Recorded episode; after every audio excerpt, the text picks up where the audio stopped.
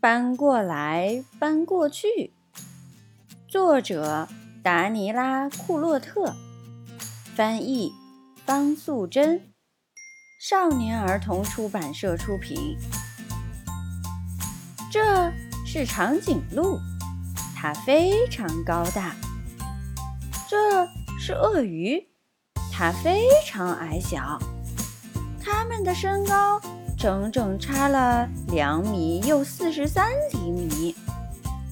尽管如此，他们是一对真正的爱人。他们是怎么认识的？这写在另一本书里。对于这一段相识，鳄鱼和长颈鹿都非常高兴。当然，真心相爱的人都希望有一幢房子。这样，他们才能够生活在一起。于是，他们搬到城市的边缘，搬进鳄鱼的小房子。不过，那儿并不理想，一点儿也不理想。长颈鹿走到哪儿都会撞到头。当它睡觉时，只要伸展一下身体，它就完全看不到鳄鱼了。想坐得舒服一点时，同样的事儿又发生了。要不我们搬到你家去吧？鳄鱼对长颈鹿说：“小鳄鱼住大房子，总比大长颈鹿住小房子要好得多。”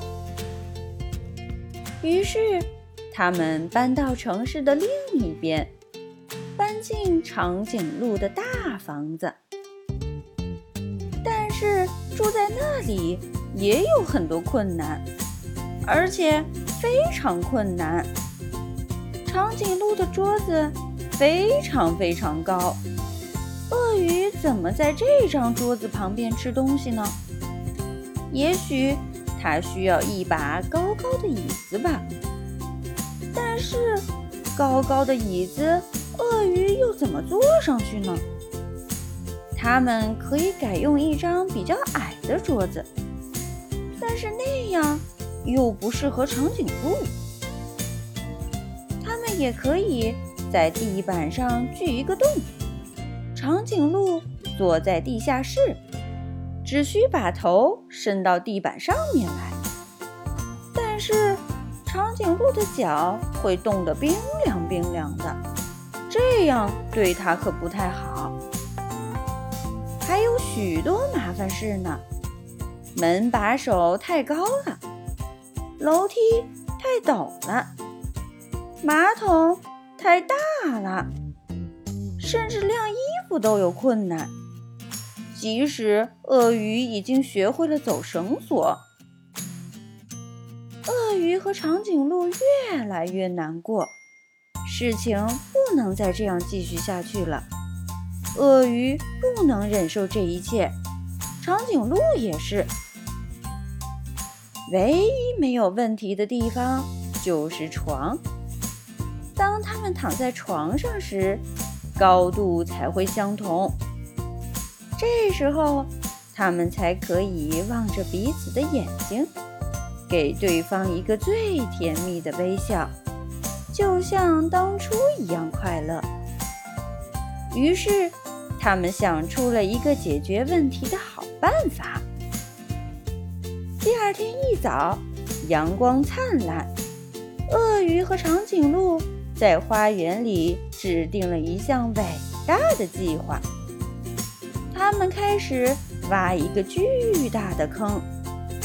他们敲呀、钻呀、凿呀。他们拿来了木板、树干和玻璃。长颈鹿还把自己当做滑梯呢。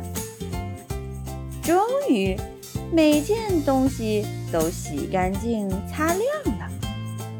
最后，巨大的水罐车开过来，往坑里装满水。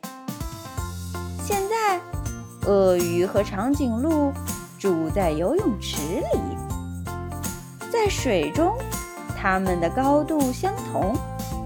他们可以一直互相对望，并且给对方一个最甜蜜的微笑。所有的问题都被洗掉了。